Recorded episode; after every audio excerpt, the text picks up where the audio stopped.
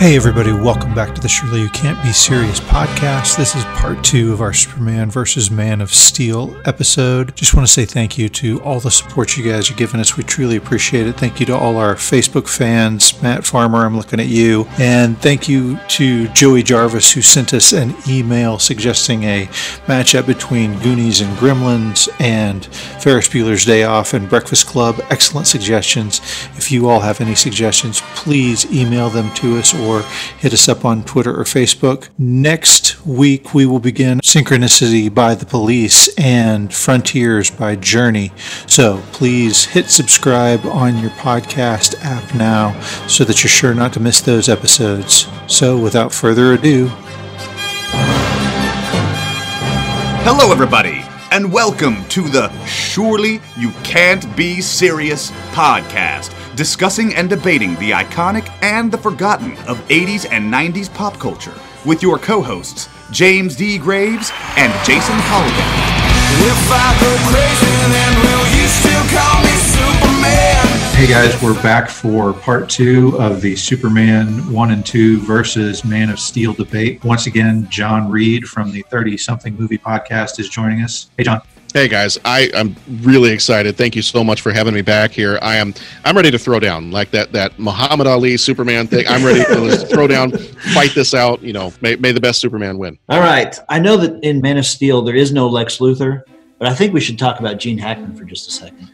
Gene Hackman is maybe next to Christopher Reeve my favorite part of the Superman 1 and 2 series. He is not the mustache twirling villain at all. Anything that you get from him that's evil is just dialogue that he's speaking. In all other respects, he seems kind of like a funny guy and easy to get along with, other than he's so full of himself. when he was hired, he had a mustache. This is like mustache Gene Hackman. Yeah, the original posters had a picture of Marlon Brando and Gene Hackman, and Gene Hackman had a full on mustache. That's crazy.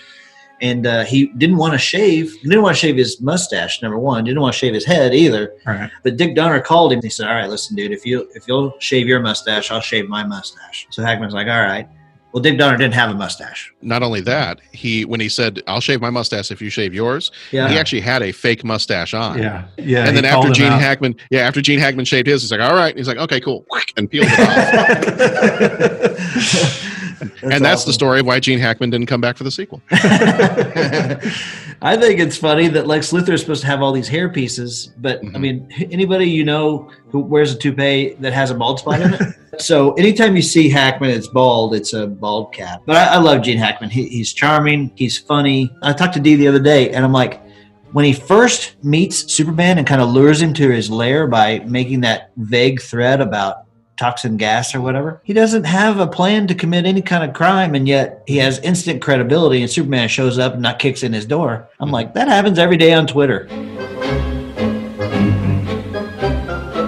In addition to Lex Luthor, we didn't have Otis, who was played by Ned Beatty, who was fantastic. It, it being Mr. Luthor, Mr. Yeah. Mr. Luthor. It, it just a, an aside, real quick. The the officers, the police officers in Superman One, know not only know who Lex Luthor is, but know who his goons are because they see Otis and decide to start following. That scene when the guy gets pushed in front of the train was traumatic for me as a kid. I Mhm. remember that. Yeah. But the uh, his partner, the other guy, I guess he must have done pretty well because he ends up being the police chief for Riggs and Murtaugh. Know what that sign says, Riggs? Yeah, but I don't give a.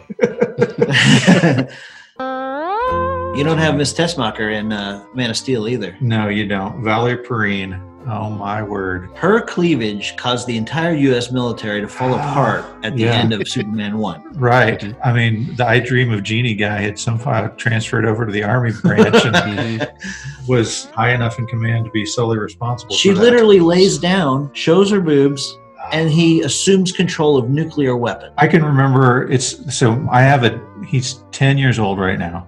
And this has been five years ago. So he was been five, four or five years old.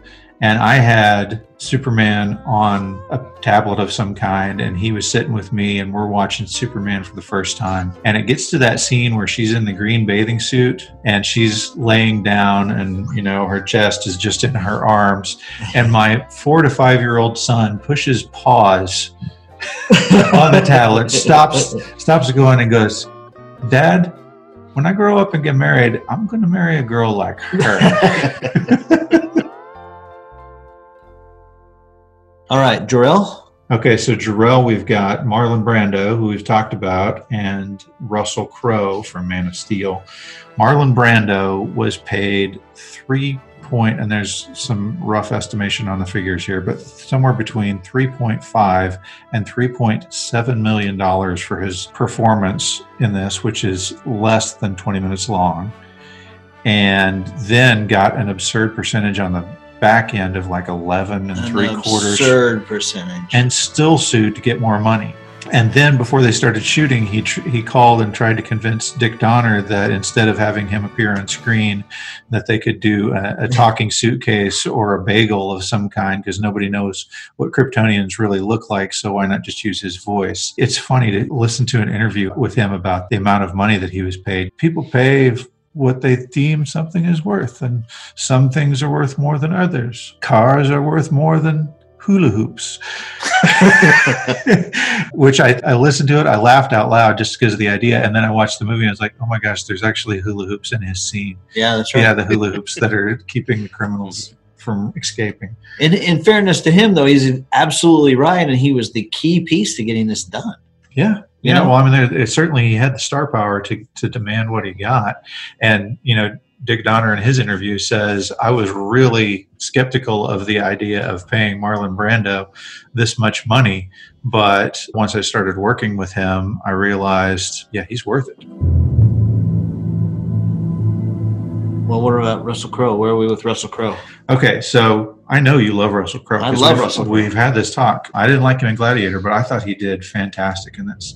I thought he was a compelling Jor-El who was smart and active and had a plan, and he was great. He's great as a hologram. This part was a little confused. I, I always have this the AI. uh, You know, can they hear me? Can they understand me? Are they thinking? Uh, This whole thing is a little bit confusing to me. But I like both the actors. I just, I don't know. I think you could almost make a case that Man of Steel, that you didn't really need all this stuff. That you could start with Clark on the Deadliest Catch. Well, see, now that's an interesting comparison. I've got that over here. So when I watched Man of Steel, I was like, wow, they're really spending a significant amount of time on Krypton here, right? Yeah. You're getting a whole lot more story than you got with Superman. I mean, they fleshed out the, the place. You get a better understanding of why Zod is is rebelling against uh, the people. You get a better trial scene. Uh, Jor-El has an entire storyline that that goes along with why he's doing what he's doing. Has time to dive into the water and get the codex to take. I mean, this is. I was like, wow, they must have spent like a ton of time. I looked.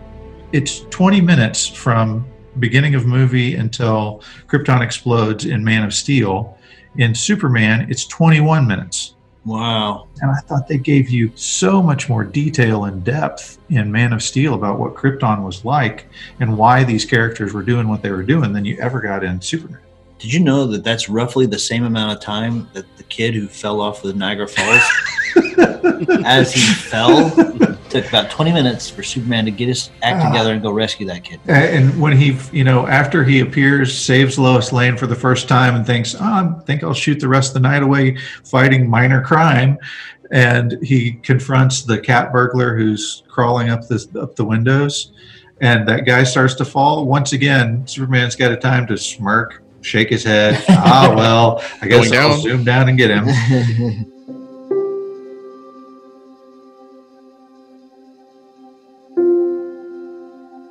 All right, I, I do want to throw in real quick um, Kevin Costner and Diane Lane as Ma and Pa Kent. They, I, I, I love what they did in this. Absolutely love it. With the Superman movies, you've got you get a very brief glimpse of Martha and Jonathan Kent. They have a great little you know bit where they discover him, and you have the falling truck, which I think will live in everybody's memory forever as the little kid lifts that truck up. Oh, quick side note on that guy. The guy's name is the, the little kid, you know, the little kid who's naked and then who's lifting up the truck. His name is Aaron Smolinski, and he is the only actor who has been in Superman 1, Superman 3, and Man of Steel. He was, you remember in Superman 3 where he goes into the photo booth and like it has pictures of him changing from Yeah. Clark Kent to Superman. He, he played the kid at the photo booth on that one. And then, of course, he's an adult now. And so he played a communications officer in Man of Steel. And That's cool. there's some sort of uh, fan film that there is in development right now called Superman versus Doomsday, and if it gets made, he'll be Lex Luthor in that. He's bald now, so looks like, looks like he'd be good. Looks like Lex Luthor, but uh, what an interesting life that guy has to have had so far. But back to Ma and Pa Kent, Jonathan and Martha uh, Kent. You don't get much from them. I mean, especially Ma Kent. You don't get much at all. She's just kind of there as yeah, homely. Homely. She's old, man. She's a little silver headed old woman. you don't get much from her other than, you know, love you, don't forget. No, never forget. But you got way different parenting in in this one. Martha Kent is fan freaking tastic. I love her. Yeah. Diane Lane, you know, she can pull off young and old very easily. I bought her being old enough to be his mom. She's And then obviously- and beautiful. still. Yeah, she still still can pull off being very young as well. And Kevin Costner does a great sort of Midwestern. You know, I kept waiting for him to ask him if he wanted to have a catch. you know, I mean, he's great. He's Mr. Field of Dreams, you know? Yeah. So- and, and people had a problem with Jonathan Kent when Clark Kent says, Should I just have let them die? Him saying maybe. But you've got to have that in order to establish within Clark how critical the idea of people cannot know what you can do. I, I totally agree with that. I, I've heard the criticism, but I mean, you and I have teenagers. John, I mean, your kids are not teenagers yet, but No, I, yeah, my oldest is 12. okay, even if for a 12 year old to have godlike powers at that age and the decision making abilities, I mean, Kevin Costner is wise telling him, let's, let's wait. Yeah. Let's wait until you're ready to become the greatest being on this earth. Yeah. When I when people were were making such a big deal out of that, I, I kept thinking the same thing was, well, first of all, it's a movie. Second of all, put yourself in that person's place. You get the the portrayal of Ma and Pa Kent is in the original Superman movie is very much your classic. Well, it's a kindly old farm couple, and they've raised this boy to be their own, and they you know good Midwestern uh, United States values, and everybody you know it's it's all very pure, and it's all there's not a whole lot of complication here and you put yourself in the in the character of what Jonathan Kent as a human would have been like, and and I feel like, well, I, I can't imagine I would be any different. Like I would be a little paranoid, Yeah. and I, I would be concerned that if I let this slip, somebody's taken my my son away, and they're gonna experiment on him, and they're gonna do all this other crazy stuff, and Not to mention, You know- people start asking questions about how you illegally adopted a child. Right. To me, I didn't have a problem with that. When that whole Yeah. thing came out, and I remember seeing that in the trailer, and I remember having a discussion with, and it might have been might have been Jeff, one of the other guys that's on the podcast with us. Sometimes we might have had a discussion about that, and I, he was like, well, "How do you feel about that?" And I was like, uh, "You know what? First of all, it's in a trailer, so it could be completely out of context. So let, let's actually watch the movie and, and see." And he's like, "Oh, that makes sense." And even watching the movie and, and that line, it's like, you know, should I should I have let them die? Maybe. Like, well, okay, so watching this as an audience member watching a movie, I can sit there and have the luxury of saying, "Oh, Jonathan, no, no, no, bad advice, bad advice." But as a person, like if I'm living in this world and if that's me, I probably would say something like that. I might regret it later on, and they're like, "Okay, I made a mistake. Never mind." You know, we, we don't let anybody ever die. Um, but in the moment when I've got a scared kid that's asking me questions, and like you said, he's got this godlike power at age 13 or, or whatever he was. Yeah, I'd probably be a little freaked out too. another detail touch just you don't even notice it i know this because i watched the behind the scenes when he ultimately shows clark the the spaceship that he came to earth in you you get these extreme close-ups of the desk behind him and it's all his research on alien life and you know extraterrestrials ufo sightings all of this they they went to the trouble to get all of that prepared for that tiny little scene that you don't even see it's just kind of kind of crazy yeah Before we jump ahead, I, I did want to say one thing about Diane Lane's um, Martha Kent. Yeah. Is to me that's and, and I'm I'm fine with the the kindly old Martha Kent too. I mean that's traditionally that's how she's portrayed in, in nearly everything else.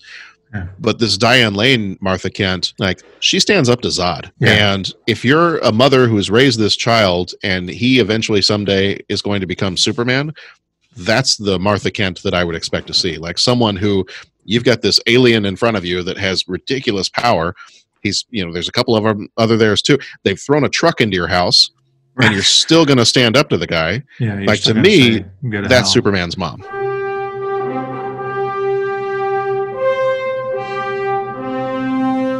He has powers as we do. Certainly, but uh, no magnificent one. He is just one.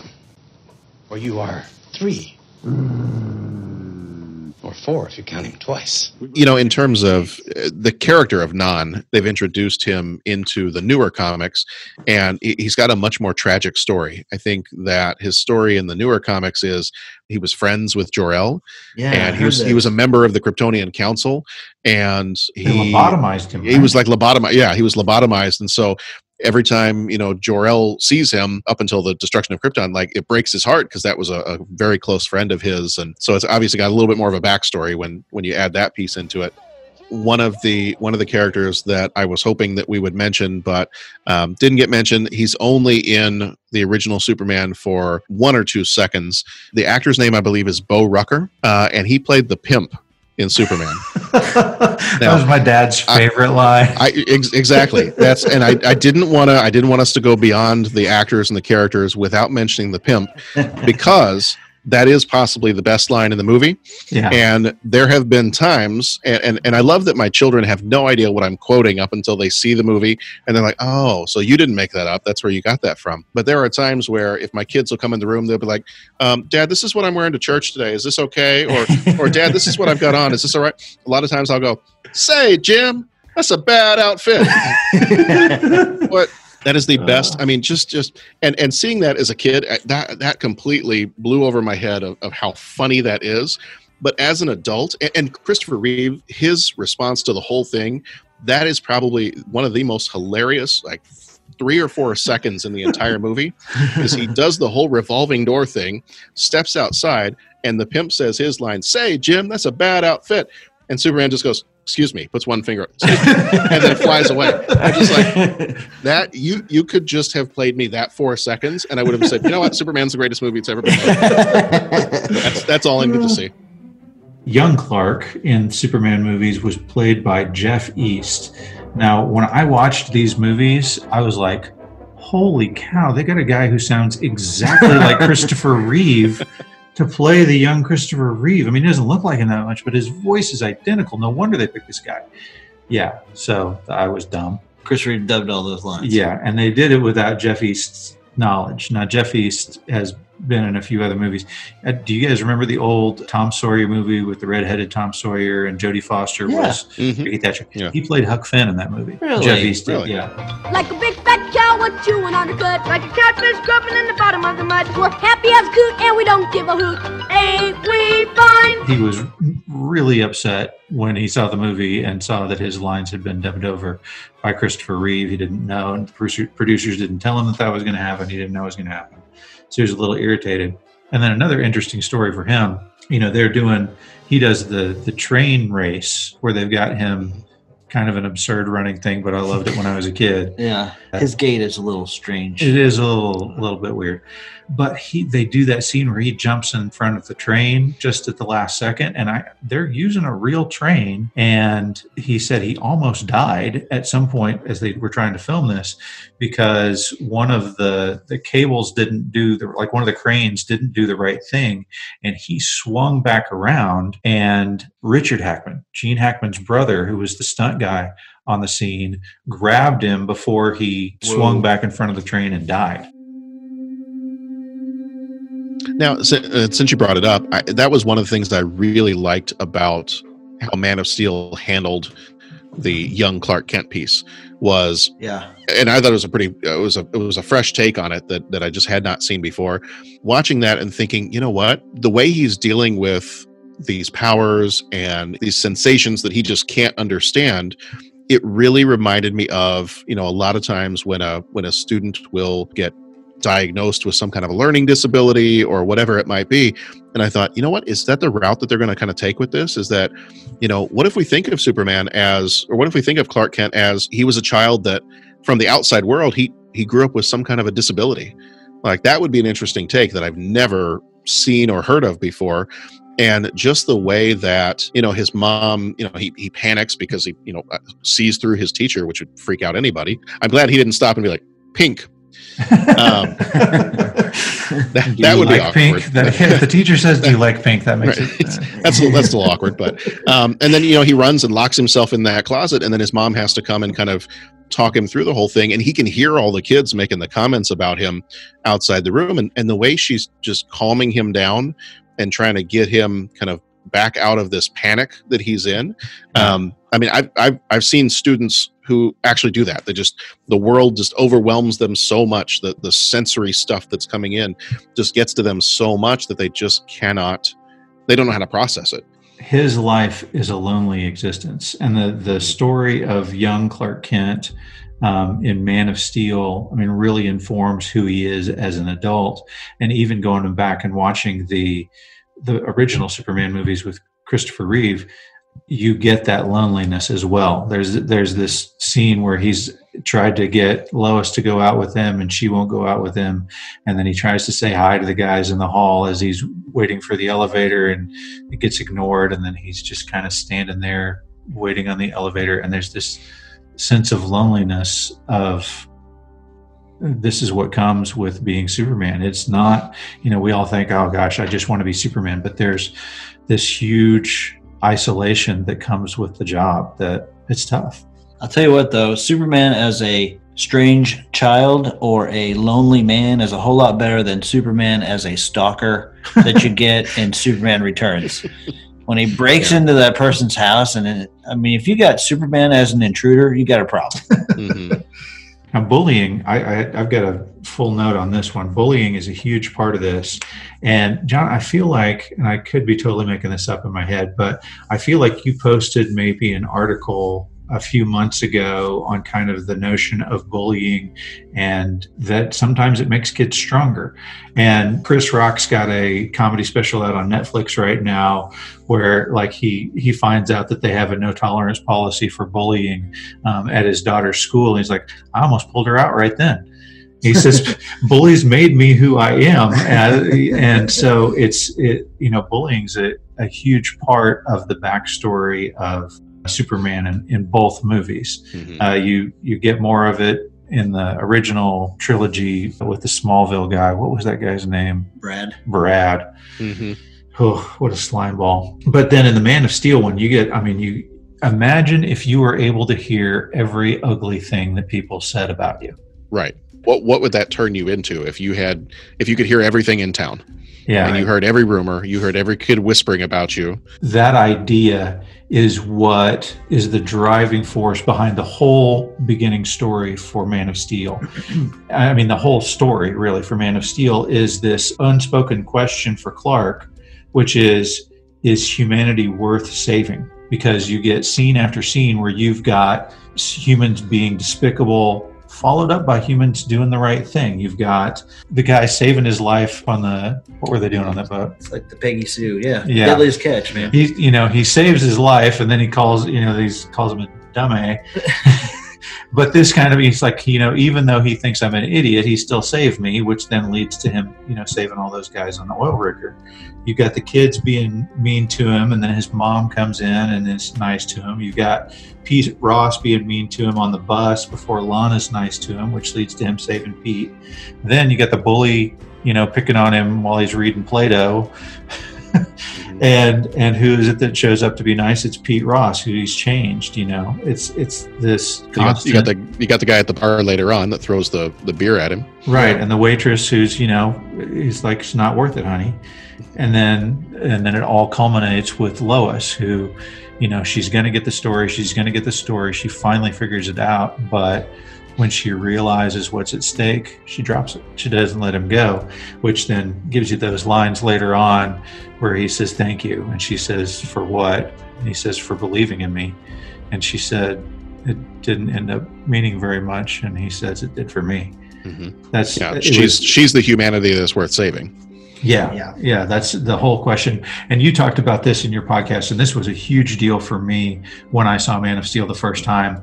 I was kind of heavily into reading the Bible at that point, and so when I saw Man of Steel, I was like, "Holy smokes!" There's a lot of Christ references in this in this movie.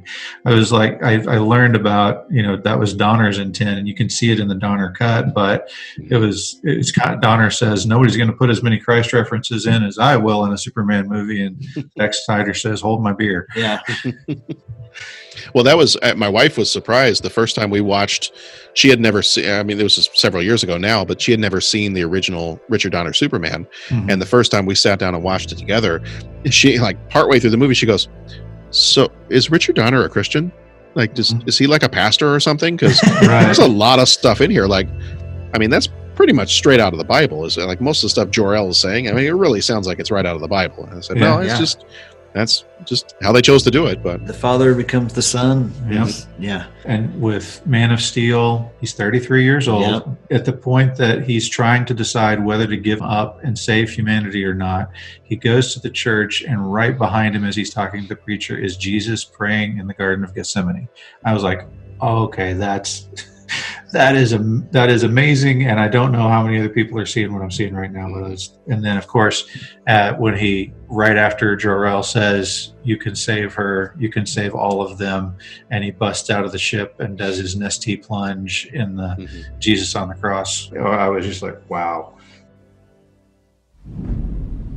Let me just make a comment on the suit real quick. Yeah. We can compare uniforms, but the original Superman movie, they wanted it to be darker, but they had to make it lighter because they were losing them in the uh, in the effects, like when they're flying around at night. I liked how in Man of Steel, you know, they always talk about Superman flying around in blue underwear. In Red Man of. Steel, well, red underwear, Uh, right. Briefs, right? yeah, right. but Jor-El actually takes off his battle armor and he's wearing that blue suit underneath, and so it actually is an undergarment, Yeah. which I think is really cool. Turns out it is underwear. the uh, I, I do like how it looked like a super small, like chainmail, like it was protective. You know, Yeah. I, I don't mean to steer us off course on the, No, uh, I the think uniform, but There's a great interview out there between Christopher Nolan, you know, who was the producer on Man of Steel, and uh, Dick Donner. And he said, he told Dick Donner, this is interesting story number one. Christopher Nolan, course, grew up in England. He got to go and see the set oh, uh, wow. for Superman one when he was like six years old. And then when he's he pitched his idea to Warner Brothers, he said, "I want to do for Batman what Dick Donner did for Superman back in '78 when he was pitching his Dark Knight." Um, but they note in that interview, you know, everything's done on green screen now, but back when they were doing Superman, it was blue screen right. right?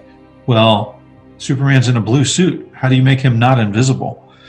That was tough. Like they had to go through several different colors to finally find one that was a blue that you could see that looked right, but was not one that was going to make Superman invisible. Superman one and two, you got to go back to the seventies and real. I mean, these are all practical effects. So projection and wires and stuff like that. You know that the the cape in Man of Steel is one hundred percent CGI. Yep. I expect better manners from my guests, Zod. related to the the Superman suit itself, I, I was just a little disappointed in Man of Steel that he didn't tear that uh, emblem off and turn it into a cellophane S that he could throw at people. I mean, I I was so looking forward to that, but it just it just never happened. the cellophane S. The cellophane S. Oh my god. Okay, so let's get into that because a lot of people like to point out that this, even the Family Guy had a uh, little thing about this, how it was just a minor inconvenience to Non, didn't really do mm-hmm. anything, and it, it wasn't based in any comic book. It's just kind of a weird thing, the cellophane S. But that's not the biggest problem from the Superman one and two movies. Can we get into the reversal and the super kiss? I'm ready to dive into this. Just go for it. Yeah. Okay. Let's go.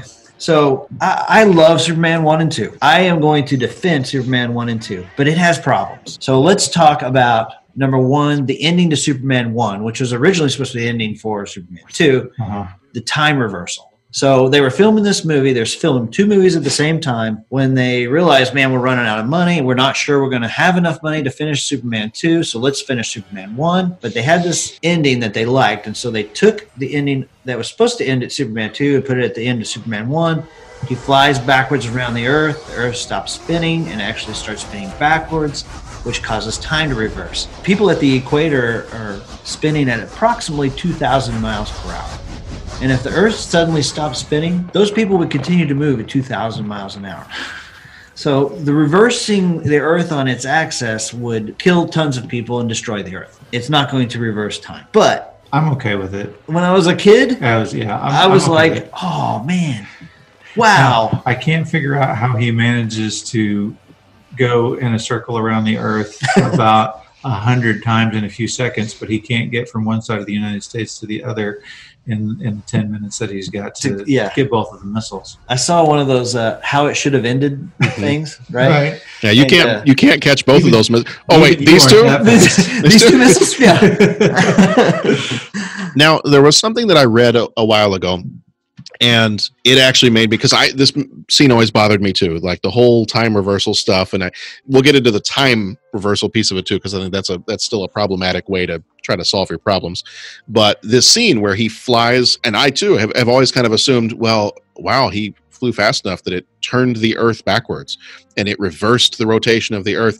And then I read something, and the person said, well, what if he's not actually exerting any kind of force on the Earth? What if we're just seeing him fly so fast that he's flying backward in time?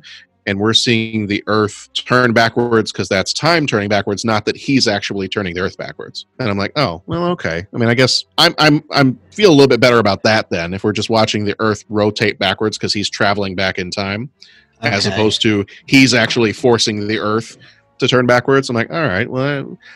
I clearly didn't get that as a kid. Like as a kid, I was like, "Wow, he can turn the Earth backwards." That's that's pretty weird.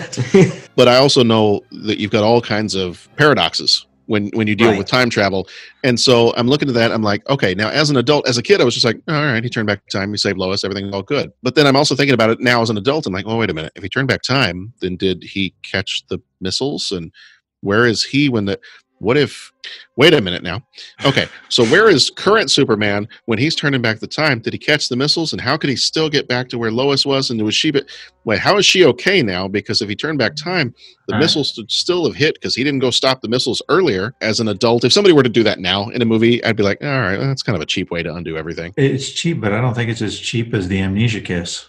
oh no that yeah that's even. Okay, let's talk about the super Far kiss. worse. Okay, the super kiss is an underrated superpower. All right, I am telling you, if there So underrated, it's non-existent. men in this world, once again, I know every man alive would like the power to fly and have X-ray vision. I want to start answering that question that, that way now. Hey, if you could have any superpower, what would it be? Amnesia kiss. That's what I'm thinking. if you could have a relationship and then be able to super kiss your way out of that relationship, that's a pretty good superpower. yeah. Mm-hmm. But I told I told Dee this yesterday. At the end of the movie Weird Science, when Lisa causes Gary's dad to forget that she was over there because she zapped him a little bit too hard. What if you kissed a girl a little bit too hard? What if he kissed Lois too hard and now she has no recollection of who Clark is? But that's not even the biggest It's a problem with those very, movies. Very delicate thing. That- yeah, when they get into the Fortress of Solitude, and all of a sudden there's 18 different new powers that we've never seen before, including stuff coming out of your finger. What's the deal with the white beams? I mean, Yeah. Mhm. And how does he? How does he push the rays to the outside that turn you into mortal men? How does that happen? I'm just going to push real hard on the glass oh. here, and everything will go out, and I'll be safe inside. Okay, so Superman two is easy to pick on. yes. It's it's mm-hmm. very easy to pick on. Mm-hmm. There's a lot of a, a lot of Lester things that you can just go, well, that was really dumb. It's also Right. the most fun Right. it is. Well, but I'm going to go ahead and pick on Superman 1 at this point. I enjoy the camp, I enjoy the humor, but there are some things in Superman 1 that I was just like, what just happened just now? When Lex Luthor, in a matter of about a minute and 30 seconds, not only figures out what kryptonite can do, but where to get it by going around on his four shelf bookshelf. Mhm. I, it's absurd. He he he's like, oh well, you know, he said he's from another galaxy. Well, uh, I think he said that. I have a feeling that meteorite is going to Right. cripple him. Which means that a piece of his planet had to have hit Earth. Mhm. No, no, that's not what no, it that doesn't. means. it's it's a really big universe And I'm going to go ahead and scoot on over here, pull out a book. here's a guy with a meteorite. Here's a picture. I'll tear it out. You can look at it. We know where he is. And how do we know that this is from Krypton? We don't. We don't. I'm going to poke the bear and then Ah. test my theory. Oh my gosh. And then somehow he makes it out there, picks up his, steals the, because he steals it from a museum. I know that that news report's going on. hmm Steals it from the museum, then manages to make it back in time to set all the stuff up with the missiles, and then manages to make it out to the area where the land deals are going on. It's just all, I'm just like, oh, guys. Well, but I mean, he's the he's the greatest criminal mind of our age. Me, Lex Luthor. How about He's- the fact that he he says, uh, "Where where does he go, Miss Teschmacher? Uh, north, right? North. So he wanders around vaguely until he finds the Fortress of Solitude, Oh, yeah. and then when he gets there, Superman spent at least uh, was it twelve years from the time he was eighteen till the Mhm. time he was about thirty, 12 years. learning about Kryptonian history. It's a nice way to dodge Vietnam, by the way. Oh, yeah. I'm just going to hang out in the Fortress of Solitude, the the ice disco. Yeah. Um, but Lex Luthor shows up in about five minutes. He's got it all figured out. Right. Yeah. The crystals and all that stuff. Well, again, greatest criminal mind of our age. I, I think I think you guys are really struggling with something you don't need to struggle with. He's the greatest criminal mind of our age. That's all you need to know. It's like the uh, I don't know if you've seen lately. I've seen people put up these uh, GIF or this image on Twitter. The meme for Batman being the greatest detective, Yeah. and it's from the episode of when he was trying to figure out the identity of the Joker. And he's got a picture of this like gangster that the face kind of resembles the Joker, and he's but he's in like a, a, a picture with like twelve other people. And Batman in the animated series, he takes this red marker and he just draws a red smiley face. And, the guy, and he's like, "That's the Joker." I'm like, "Really? That you know the, the great Dark Knight detective? All it took was a red sharpie for you to figure out who the Joker was." But you know what? That the super kiss is not the biggest problem. The turning the time back is not the biggest problem. Wandering around and finding the Fortress of Solitude is not the biggest problem. The biggest problem for me is when Clark trips over the bear head and falls into the fire and reveals himself to be Superman. Uh. First of all, Superman would kick that bear through the wall. I mean, the the fact that he would trip is ludicrous. Uh, And then, I mean, he fights, fights, fights Lois, and then he reaches in and grabs the glasses real quick. And you know, as soon as she confronts him, well, you are Superman. He just like, yep, Yeah. yes, I am. Sorry about almost letting you drown earlier. I'll just go ahead and fess up now, now that your life's not in danger at all. The reveal is ludicrous. It's- but the the Donner reveal was just as bad. She pulls a gun on him. I'm like, I feel bad for this guy. She fires at him, which he, he then takes his glasses off. Hey, Yeah. I'm Superman. And he's like, that was a really dangerous, you Yeah. know, risky game for you to play. And she's like, with blanks, I have blanks. Right. Which then, then you go, okay, so Superman doesn't feel bullets at all when he gets shot. Like there's no feeling whatsoever. I, there's got to be at least a tickle. See, if that was you though, and somebody pulled a gun on you and Uh-huh. fired an actual gun, you're trying to seduce. Yeah. You'd have to change your shorts. the seduction would be over at that point. The reveal is my biggest problem with these two movies. Okay, we're moving into judgment stage here. So let's we've talked about the problems with Superman 1 and Superman 2. Let's talk about problems with Man of Steel. Okay. Jason, you have the floor. Okay. My biggest problem is when he executes Zod, the killing of Zod. And I know that they try to make the case compelling that he's going to x ray vision these innocent civilians, and that's kind of Clark's last chance. I mean, that's what he has to do. But for me, when I saw this movie in theaters, I thought, man, I just, I don't know if I want Superman killing. I don't know. What do you think? Well, he killed Zod in Superman 2 as well. And just to just to draw the distinction here, at least he struggled with the decision a little bit in Man of Steel. And when it happened, he cried out in agony, like, "Oh no, I've just killed the last Krypton Kryptonian member of our race." Krypton. I like how you say it like uh, Marlon Brando Yeah, does. like Yes. Marvel, yeah. Krypton. Um, yeah, yeah, he didn't. I mean- he didn't smile and wink at him before he threw him into the chasm. I mean, it was in in Superman 2, as he's coming up and he's acting like he doesn't have his powers and he kneels down, he has got the biggest frown I've ever seen in my life.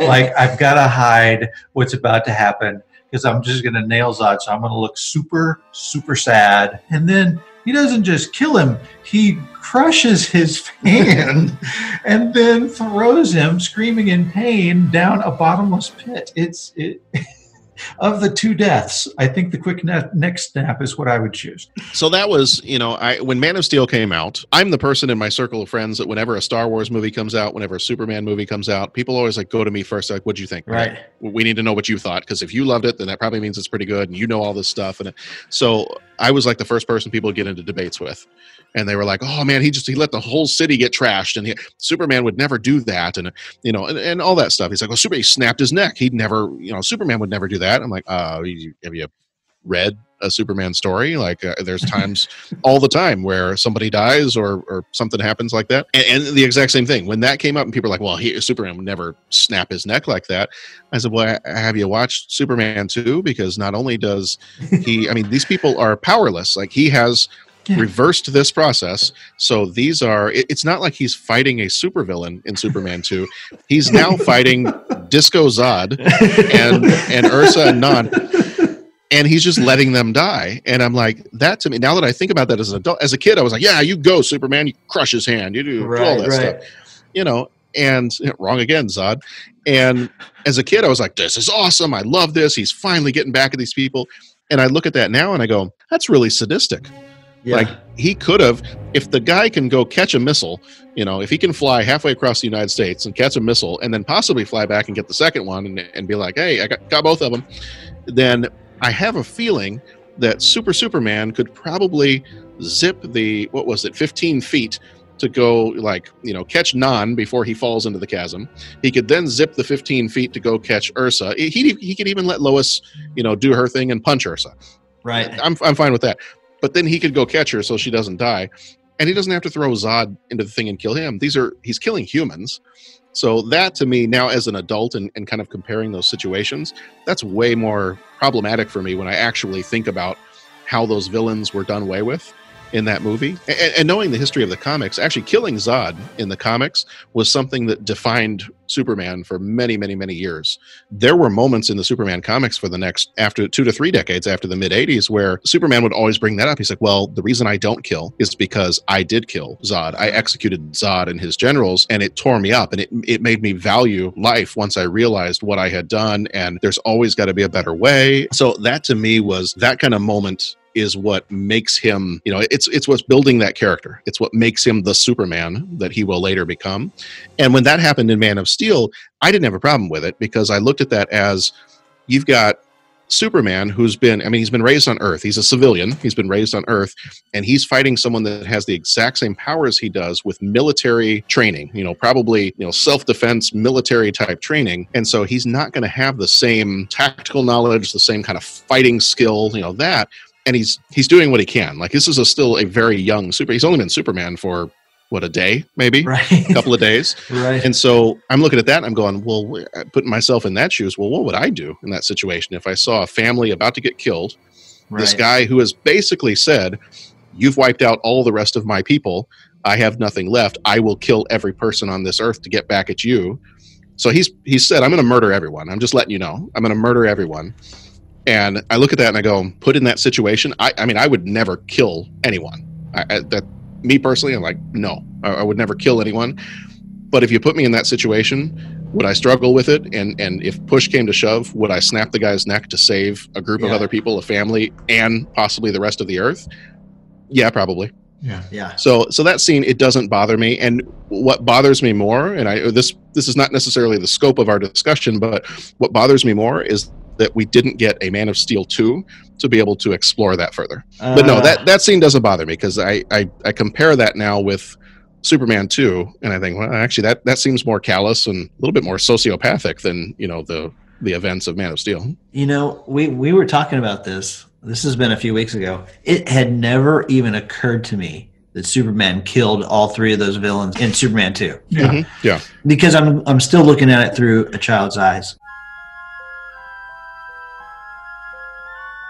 Apparently, there's rumors of some cut out there that shows that these criminals were arrested and taken to jail. Yeah, I think that uh, didn't you you did some research on that? Like there Well, I, was s- I saw it that where they he arrested Lex Luthor. right the the Arctic police come in and arrest Lex Luthor, The Arctic police. the Arctic Police, who happen to also get access to the Fortress of Solitude I think Lois called 911 for the assault.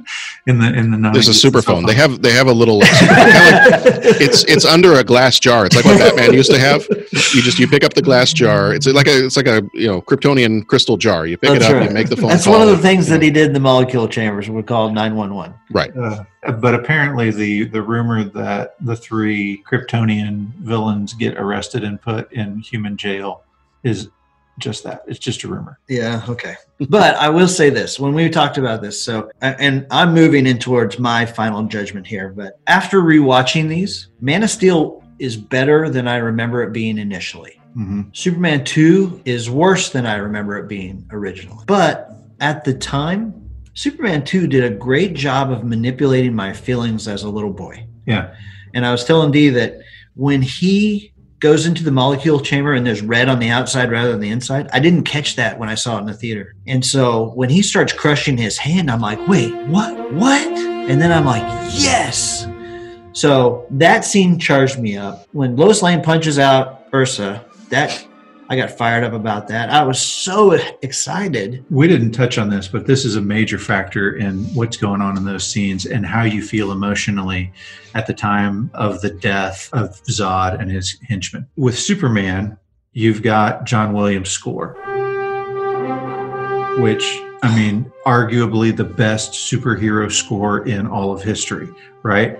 And and I will tell you that you know I heard about Dick Donner coming in and hearing this for the first time, and he said something that made that that gave me vindication because I will sing Superman to my kids whenever we're putting it on in the car, and I go da da da da da Superman. I mean, I, Yeah. I love it, and Mhm. but apparently that was exactly Dick Donner's reaction when he heard Williams' theme for Superman was, "You are saying it with the music, and it's fantastic." Yeah.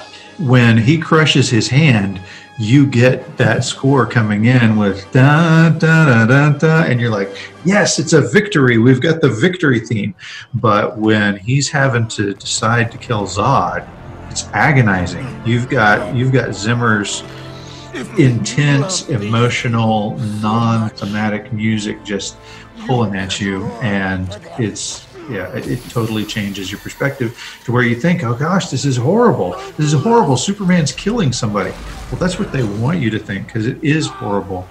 It's just that in Superman they made it funny and justified. And John, I thought for a second that Dee was going to sing, Can you read my mind?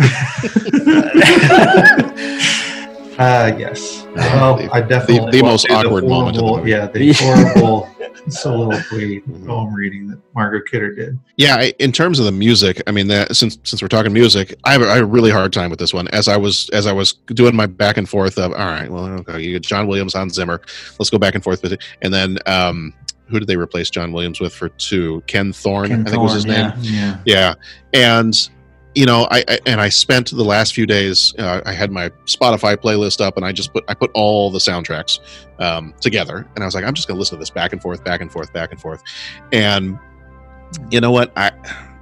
The John Williams, you, you can't argue with that. It's it's iconic. It is it is Superman. It's I mean that's been for ever since 1978. Hans Zimmer score, nobody's going to do that. When my son was really really little, still in his car seat, I'd put on like the uh, Planet Krypton theme from Superman. Yes. And when it would when it would get to the point where it just crescendoed, he'd like I'm not even gonna do it right, but he'd like throw both arms up in the air back in his car seat. And I was Yeah. like, okay, I have raised you well.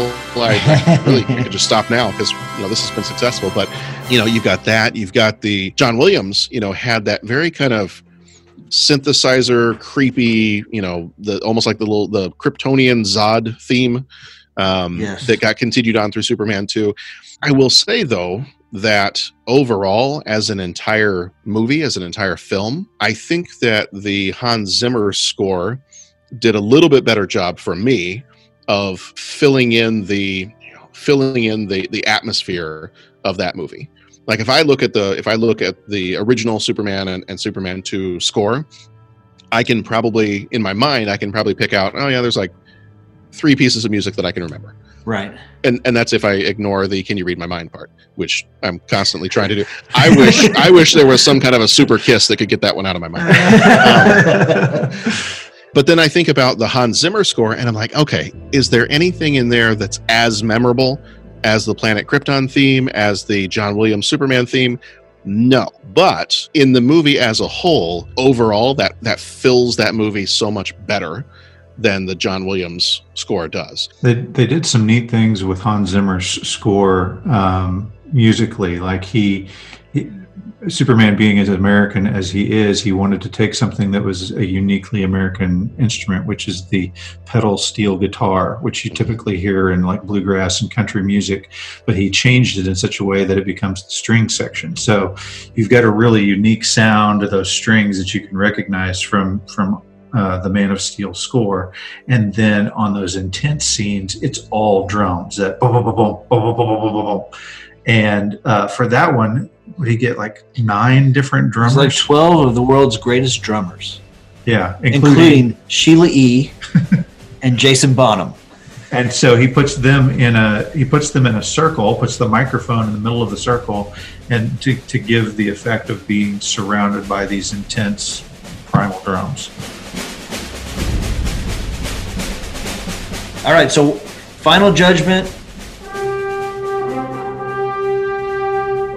I'm with Superman 1 and 2 over Man of Steel. Yeah. I, I got to say that after after watching these movies again, I, I had the same reaction you did. I liked Man of Steel better than I did at the beginning, and I loved it at the beginning. I, I got to say, I, Man of Steel is is a better movie. Its plot structure is better. the The character development is better. The setting for Smallville, the setting for Krypton, the struggle that Clark has are all better. And so, as much as it pains me, as much of a fan of the original movies as I am and was, Man of Steel is a better movie. Now, I'll say this Superman will always be Christopher Reeve to me. If you say Superman, that's the first thing that I'm going to think of.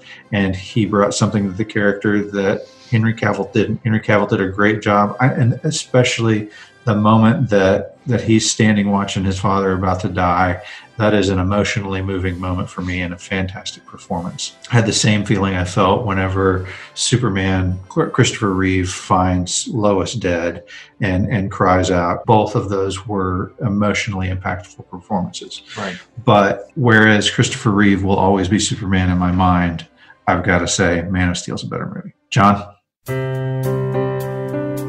Yeah, I. All right. I got. I moment of truth I almost wanted to pull an Eric Cartman. Like, I, I hate you guys so much. um, Jason, you kind of you referenced, or or one of you guys referenced early on that in my, in my episodes I did where I talked about like the history of Superman and um, and I did my ranking of it. I, I think I said that Superman one was number one for me, uh, Man of Steel was number two, and Superman two was number three. And so, having rewatched these movies, having talked it out with you guys here, having taken copious notes, you know, and scared my family because they thought I was turning into a serial killer with like all these composition notebooks full of tiny handwriting. I think I've come out the other side of this with I, James. I think I'm I'm very much on the same page you are. That nothing will ever replace Superman one and two for me. They, I mean, far and above Christopher Reeve will always. I always look at him and think Superman. Nothing can ever replace the times that I had, you know, watching these movies with my dad, with my family, and just the the memories that are atta- attached with those. I love Superman one. I love Superman two. But that being said some of the things that we've said here too. I think that Man of Steel, and I know that this is a this is an unpopular opinion because a lot of people don't like Man of Steel. Man of Steel has always been my favorite of the more recent DC movies, even including I think the Batman movies, the Christopher Nolan Batman movies. I, ah. Man of Steel is my favorite. I guess you wouldn't even call those DCEU because that was we weren't there yet, but it's my favorite DC movie of the last you know probably a couple of decades, and I think for some of the very similar reasons that it's just I get more backstory. I get more emotional involvement in the character of Clark and the character of Superman, the character of Lois, the even the character of Zod. I have more of a emotional, visceral reaction to what's going on in this movie. I care more about these characters. Not that I didn't care about them when I was a kid watching the other ones, but it was very much sometimes it's the difference between uh, sometimes people that are like Marvel fans and DC fans will make this distinction. Marvel will say, "Well, our stuff is grounded in reality. We have our characters in Boston and New York and San Diego, whereas you guys made up towns like Gotham and Metropolis, and like we're, you know, our characters, we have a scientific reason why they have powers, and and you know, so there's a difference between like your grounded explanation for superheroes and more of like your godlike legends." And I think that Superman and Superman 2 fall into that very comic book centric, godlike legend of Superman. And there's absolutely nothing wrong with that. And I absolutely love that about those movies. But I think for someone who wants to dig into the story and understand why these characters are doing what they're doing, why does he become the Superman that we all know and love? Uh, why does he fall in love with Lois?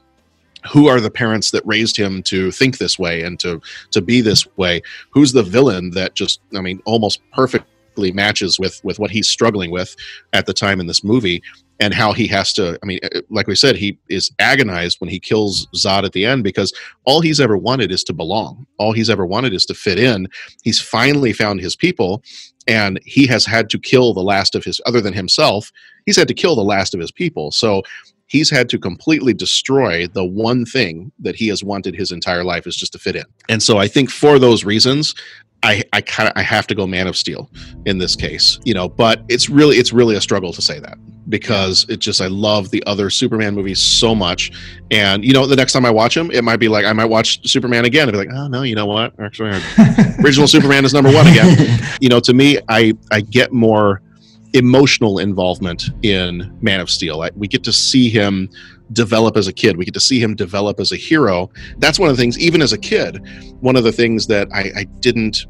I understood the reason for it, you know, in in trying to fit in like the, the biblical imagery that you would have a stretch of time where, well, we don't know what happened to Clark in right. this stretch of time, you know, from 18 to to 30, uh, we don't know. Like he just disappeared for an amount of time, and then he came back and started his, for lack of a better term, started his ministry uh, of being Superman. and, you know, that's fine. And that's fine for that movie. But I'll, I'll, I'll, take another line for the Bible. That was fine when I was a child. And now that I'm older, I'm, I, I put away childish things and I want more explanation. I want more of that story. I, I want to know my characters and I, I want to make that connection with them. I want to see a Lois that my Superman would fall in love with. That he would look at her and say, "This is the humanity that I'm here to save." I will. I, I wanted to before we before we ended. I did want to pull these out. That I love.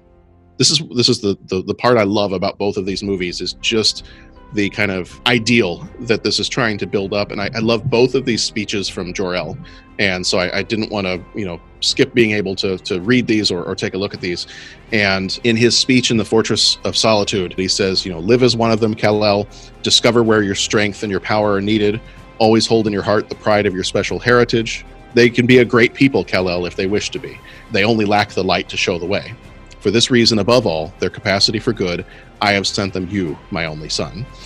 And then I also wrote down the one from Man of Steel, and I, I just I love both of these. You know, Jor-El says, "You will give the people of Earth an ideal to strive towards. They will race behind you. They will stumble. They will fall. But in time, they will join you in the sun, Kal, In time, you will help them accomplish wonders." And I think I think that's part of where I, I hit that difference. Is I love the speech by Marlon Brando Jor-El, but I will say I teared up in the theater when I listened to Russell Crowe deliver that speech. They will race behind you, they will stumble, they will fall, but in time they will join you in the sun. And it actually comes from a, a Superman comic where it's a story in which Superman, his, his life is coming to an end. He's actually going to send himself into the sun, and that's going to be his final resting place. And so Jor-El's speech, and that, that's actually where Man of Steel took it from. His speech in that one is Your work is done. You have shown them the face of the man of tomorrow. You have given them an ideal to aspire to, embodied their highest aspirations. They will race and stumble and fall and crawl and curse, and finally, they will join you in the sun, Kal-El. In time, you will no longer be alone. And I think that that, like bringing that piece into Man of Steel and just the way that speech is delivered and what that speech says, like it's, it, it makes me, even now, it like makes me emotional to think about that, you know, the father speaking that to his son. And that's that emotional piece. I get that emotional piece every time I watch Man of Steel. I love Superman 1 and 2, but I don't get the emotional connection to those. So I think for that reason, and just because of some of the other things we've said about how I think there's just more there's more meat to Man of Steel, I got to go Man of Steel. The speech by Russell Crowe, they used it for the trailer. Um, And I, re- I can remember really distinctly when the trailers came out for Man of Steel before the movie came out, because the visual that you had in both trailers were the same, but in one you had that speech from Jor-El, and then the other one you have uh, an admonishing speech uh, uh, from Jonathan Kent. You have to decide what kind of man you want to grow up to be. Whoever that man is, good character or bad, he's going to change the world. I can remember seeing those commercials, and it is the scene from the movie where uh, they're looking at nine year old Clark Kent, and he's playing around in the yard, Yeah. and he's got a cape on. And he, you know, you see him stand up tall, put his chest out, put his hands on his hips in the iconic Superman pose. And I, I remember watching the first time, and I I think my wife was next to me, and I said, even Superman wanted to be Superman when he was a boy. and that's the way it is, I think, for all all young men. That's it's it's that that ideal to strive for. We are always striving to be Superman. Okay, well, I think that does it for this episode, or in all likelihood, episodes. John, I really appreciate you coming out and uh, being with us for all of these episodes. Uh, it's been great fun to have you, and so inspiring to hear your input on these. Great, great stuff. Thank you so much for coming. Yeah, yeah. Thank you guys for having me out. I, I can't wait to. I'm. I mean, obviously, when this comes up in my feed, I like I said, I, I jump to you guys first. I like block all other podcasts. I'm like, nope, gotta gotta find out what they're what they're going to argue about this time. So I'll be looking forward to this one too. Oh, thanks, man. We Yeah. really appreciate it. Yeah, and to all our listeners, please, if you haven't already, uh, go check out 30 something movie podcast. You can find them on Twitter at 30 podcasts uh, on Twitter. And is it the same on Facebook, John? Yeah, it's pretty much if you do three zero and podcast, it, Instagram, Twitter, Facebook. You know, there's probably something that's come out in the next three days that I'll sign up for. But yeah, Right. thirty podcasts wherever. Um, thank you all again. We're overwhelmed by the support that we've been getting for our podcast. We we really love that you love what we're doing, and uh, we're just going to keep on going as long as you're listening. That's right. We'd love to have a five star review. Five star review for 30 something podcast. We'll give you a big old fat super kiss. For, We won't even give you amnesia. and then you're and you know what? And once we give you that super kiss, you'll forget that you left a five star review. So then you can go leave another one.